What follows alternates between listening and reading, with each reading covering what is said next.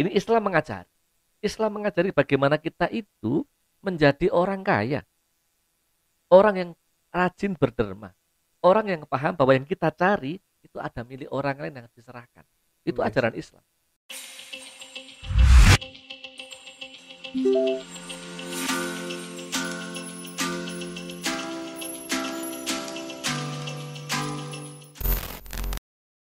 Assalamualaikum warahmatullahi wabarakatuh.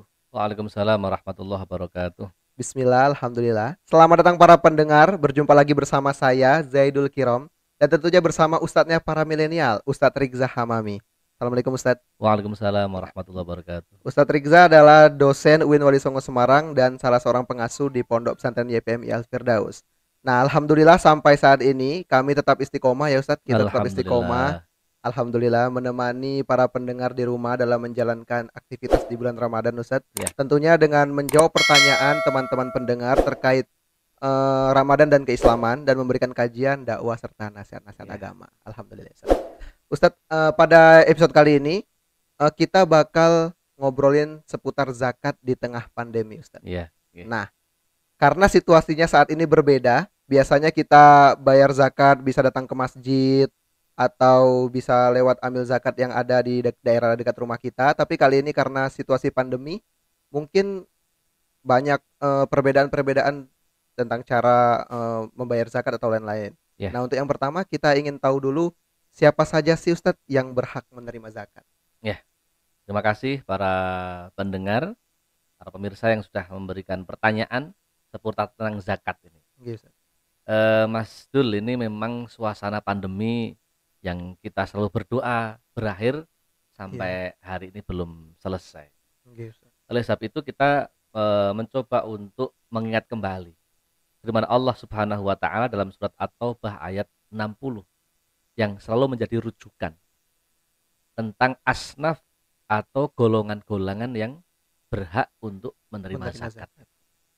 Nah, sebelum itu kita juga harus tahu bahwasanya apa sih tujuan zakat itu? Kok Islam itu melatih ada yang namanya zakat? Islam itu mewajibkan iya. umatnya yang sudah kuat untuk membayar zakat. membayar zakat. Nah, inilah agama kita yang memberikan sebuah gairah untuk menjadi orang kaya, menjadi orang mampu. Okay. Maka seringkali orang berpesan, janganlah engkau selalu ingin menjadi mustahik, orang yang menerima zakat, tapi jadilah muzakki, orang yang memberi zakat. zakat. Al-yadul aulia khairun miyatis suflah. suflah. Tangan yang di atas itu lebih, lebih baik. baik daripada tangan yang di bawah. Di bawah. Nah, substansi dari zakat itu adalah membersihkan. Membersihkan dari seluruh harta yang dimiliki. Termasuk yang paling sederhana adalah nanti zakat fitrah. Membersihkan diri setelah orang berpuasa, pahalanya belum sampai kepada Allah ini. Okay. Kalau belum dibayar zakat fitrah. Fitrah. Nah, ini tujuan tentang zakat membersihkan. Ada hak orang lain yang harus diserahkan kepada yang berhak untuk menerima. Nah, siapa penerimanya? Allah berfirman innamas shadaqatu lil fuqara'i wal masakin dan seterusnya. Nah, ada ada delapan asnaf atau golongan yang berhak untuk menjadi mustahik. Yang pertama adalah orang fakir. Siapa itu fakir? Orang yang memang dia itu tidak punya pekerjaan, tidak punya pendapatan. Maka mereka memiliki hak untuk menerima zakat dari muzakki. Yang kedua adalah miskin. Dia ada pekerjaan, tetapi pekerjaan yang dilakukan itu tidak bisa menutup kebutuhan harian, baik untuk dirinya atau untuk keluarga bagi yang sudah berkeluarga. Itu kehidupan yang normalnya nggak cukup. Nah, yang ketiga adalah amil zakat, panitia atau pengelola zakat. Ada pengelola yang memang didirikan oleh apa namanya eh, masjid, masjid musola, ya. R T, R W ya. tempat tertentu. Ada yang memang sudah lembaga resmi seperti Badan Amil Zakat. Okay. Kemudian ada lembaga amil zakat yang sudah ter-S K-kan atau U P Z U P Z yang ada di masing-masing unit-unit kerja. Kemudian yang keempat adalah mu'alaf. Mereka yang uh, apa imannya masih lemah. kemudian atau baru masuk agama Islam. Mereka juga punya hak untuk menjadi mustahik, diberikan zakat Zak. juga boleh. Kemudian yang kelima adalah rikob. Sekarang sudah nggak ada ini, budak mm-hmm. yang Betul. bekerja tapi nggak dibayar. Atau bahkan yang lebih sadis itu ya kalau perempuan boleh di apa namanya ditemani iya, oleh iya. Uh, yang memilikinya. Kemudian ada gharib, orang yang berhutang. Nah di sini kadang-kadang ada orang sudah kaya, ada orang sudah kaya. Iya. Sepintas itu memang sudah muzaki. Tapi dia punya alasan, loh, saya kan masih punya utang itu di bank banyak. Berarti saya kan gharib, nggak muzaki. Nah, ini bukan alasan. Okay. Mereka menjadi apa mustahik. Ini hanya orang pelit aja yang menggunakan istilah istilah Quran yeah. yang disalahgunakan. Maka jangan sampai kita sering menggunakan apa identitas gharib ini sebagai hamba Allah yang kemudian malas untuk melakukan sedekah, zakat, infak atau sedekah. Kemudian yang ketujuh adalah fisabilillah. Orang yang berjihad untuk jalan Allah Subhanahu wa taala, berdakwah ikhlas di perkampungan, di tempat tinggal orang-orang yang butuh agama, enggak ada yang bayar. Ui. Maka mereka eh, apa berhak untuk menjadi mustahik. mustahik. Yang terakhir adalah ibnu sabil. Orang yang perjalanan jauh atau musafir begitu. Okay. Di tengah jalan bekalnya habis. Tidak punya A T M yeah. yang bisa ditransfer. Ya kan bahasa sekarang begitu kan? Iya, yeah, maka mereka menjadi bagian dari yang disebut dalam Al-Quran sebagai asnaf yang berhak untuk menerima zakat. Begitu. Nah Ustaz, selanjutnya uh, sesuai dengan perkembangan teknologi sekarang ya. Bahkan uang saja sekarang udah digital Ustaz. Uang elektronik. Uang, ya, uang ya. elektronik kan. Ya, e-money. E-money. Ya, nah, ya.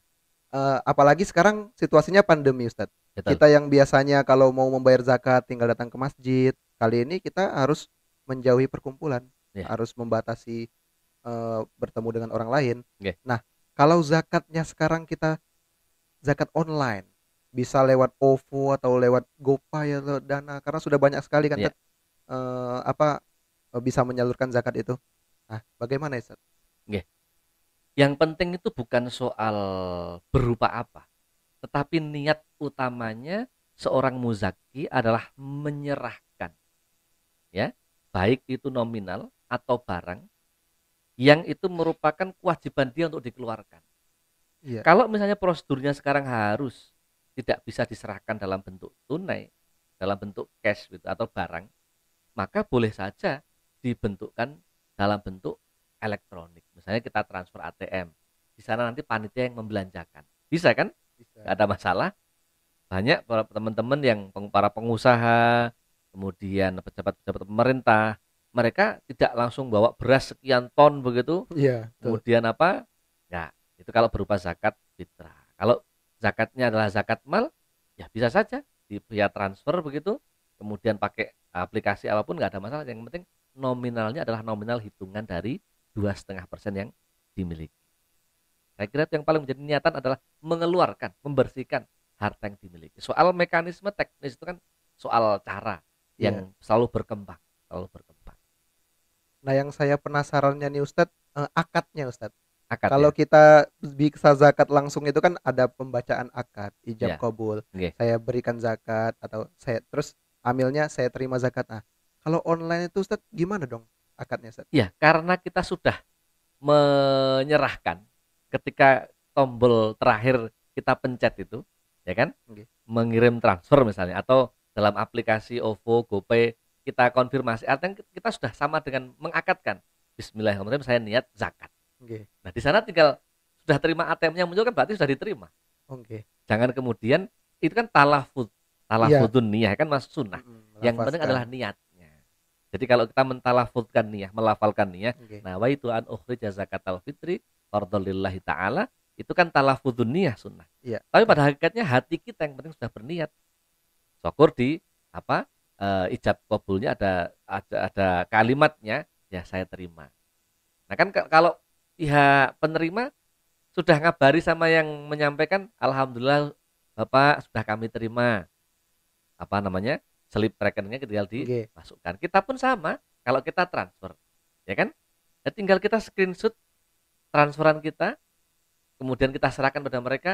Ketika dia mengucapkan terima kasih berarti kita ngirim itu sama dengan niat. ya, mereka betul. Nerima adalah sama dengan kalimat menerima dan ucapan terima kasih. Ya. Lebih praktis, lebih enak. Jangan kemudian bertanya, Mas Dul, zaman Kanjeng Nabi kan nggak ada seperti itu, Ustaz, berarti bid'ah. Nah, ini kita harus bicaranya seperti kemarin. Iya. Ya, kontekstualisasi iya. di masa di sekarang. Masa sekarang. Ya. Jangan semua-semuanya dikembalikan ke zaman Nabi. Ya. Betul, betul. Ya. Nah, e, untuk yang terakhir mungkin, kapan sih batas akhir kita membayar zakat, Ustaz? Ya, begini. E, membayar zakat itu ada yang namanya hawalal hauli. Sudah masuk masa satu tahun. Nah, sekarang dalam masa pandemi itu, Majelis Ulama Indonesia mengeluarkan fatwa tausiah. Boleh kalau belum ketemu satu tahun itu ditakjil, didahulukan. Tradisi masyarakat di Indonesia merasa kurang pantas kalau zakat itu tidak di bulan Syawal. Oke. Ya kan? Iya betul. Ya, itu tanda biasanya orang mengeluarkan. Dan secara sadar di akhir Ramadan atau awal Syawal itu uang yang dimiliki langsung disebar. Bismillah, bismillah, bismillah okay. begitu. Nah, seandainya sebelumnya boleh. Tapi kalau zakat fitrah, zakat fitrah itu memang ada batasnya. Sebelum apa? Ditunaikan sholat Idul Fitri. Jadi diusahakan sebelumnya itu sudah diselesaikan. Hanya eh, sedikit saja kok untuk apa namanya zakat fitrah itu dua koma lima kilo, ada yang mengatakan dua koma enam kilo. Okay. Kan enggak terlalu banyak itu. Okay. Yang memang kerasa berat dan kerasa itu banyak ya karena memang aduh, apa namanya orang-orang yang apa kemarin saya bilang bakhil, bakhil bin ya. Belit gitu kan, pelit okay. bin bakhil itu. Nah makanya okay. jangan. Ini Islam mengajari, Islam mengajari bagaimana kita itu menjadi orang kaya, orang yang rajin berderma, orang yang paham bahwa yang kita cari itu ada milik orang lain yang diserahkan. Itu okay. ajaran Islam. Sehingga kalau semua orang itu sadar mau menjadi muzaki semuanya, ada pandemi, ada apa namanya krisis apa, orang akan bisa berbagi. Maka dari itu saya minta teman-teman sekalian juga mulai berdoa, ya Allah jadikanlah kita muzaki, ya Allah kita jadikanlah muzaki. Jangan berdoa ya Allah jadikanlah mustahik, mustahik. Nah, jadilah muzaki-muzaki yang tentunya secara ekonomi mapan, secara ekonomi kuat, secara spiritual ingat pada Allah, ini rezekinya Allah, hadza min fadli rabbi, ini titipan Allah, maka harus saya serahkan kepada orang yang berhak untuk menerima. Siapa itu? Kalau dalam fatwa Majelis Ulama Indonesia untuk situasi pandemi, tolong dimuliakan orang fakir miskin dulu. Asnaf okay. yang lainnya nanti. Yeah. Siapa fakir miskin yang paling utama? Keluargamu, tetanggamu. Karena merekalah yang paham tentang diri kita, kita juga harus paham mereka, termasuk tetangga kita, Mas. Maka prinsip jogo tonggo itu ya melakukan perintahnya Rasulullah Shallallahu Alaihi Wasallam. Jangan sampai ada tetangga kita nggak bisa makan, okay. habis P H K karena covid sembilan belas, macam-macam ini yang harus kita uh, apa uraikan bersama itu. Alhamdulillah. Terima kasih Ustadz yeah. uh, penjelasan dari Ustadz, semoga bermanfaat untuk kita amin, semua. Amin, amin. Dan bagi para pendengar jangan menunda-nunda membayar zakat ya, nanti malah uh, habis waktunya. Yeah. Udah sebentar lagi juga udah mau selesai bulan Ramadannya kan Ustadz. Yeah. Nah Ustadz, mungkin ada pesan-pesan yang ingin disampaikan untuk para pendengar di rumah Ustadz. Para pemirsa yang saya hormati, alhamdulillah di penghujung bulan suci Ramadan kita bersama-sama untuk menggapai kemuliaan Ramadan, gapai Lailatul Qadar, termasuk menyemangatkan diri kita untuk membersihkan harta yang kita miliki. Karena zakat yang diwajibkan oleh Allah Subhanahu wa taala adalah kewajiban bagi orang yang sudah berhak untuk melakukan zakat. Dan bagi teman-teman yang masih menjadi bagian dari mustahik, selalu bersemangat untuk meningkatkan kreativitas, meningkatkan ekonomi, kelak insya Allah kalau niat kuat, hari ini mustahik, tahun depan akan menjadi muzaki.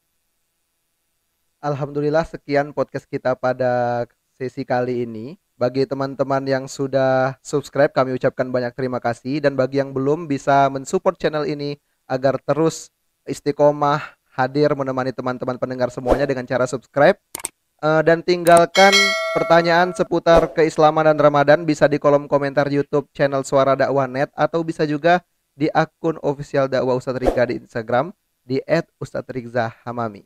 Kita akan berjumpa di podcast-podcast selanjutnya. Jangan berhenti berbuat baik. Wassalamualaikum warahmatullahi wabarakatuh. Waalaikumsalam warahmatullahi wabarakatuh.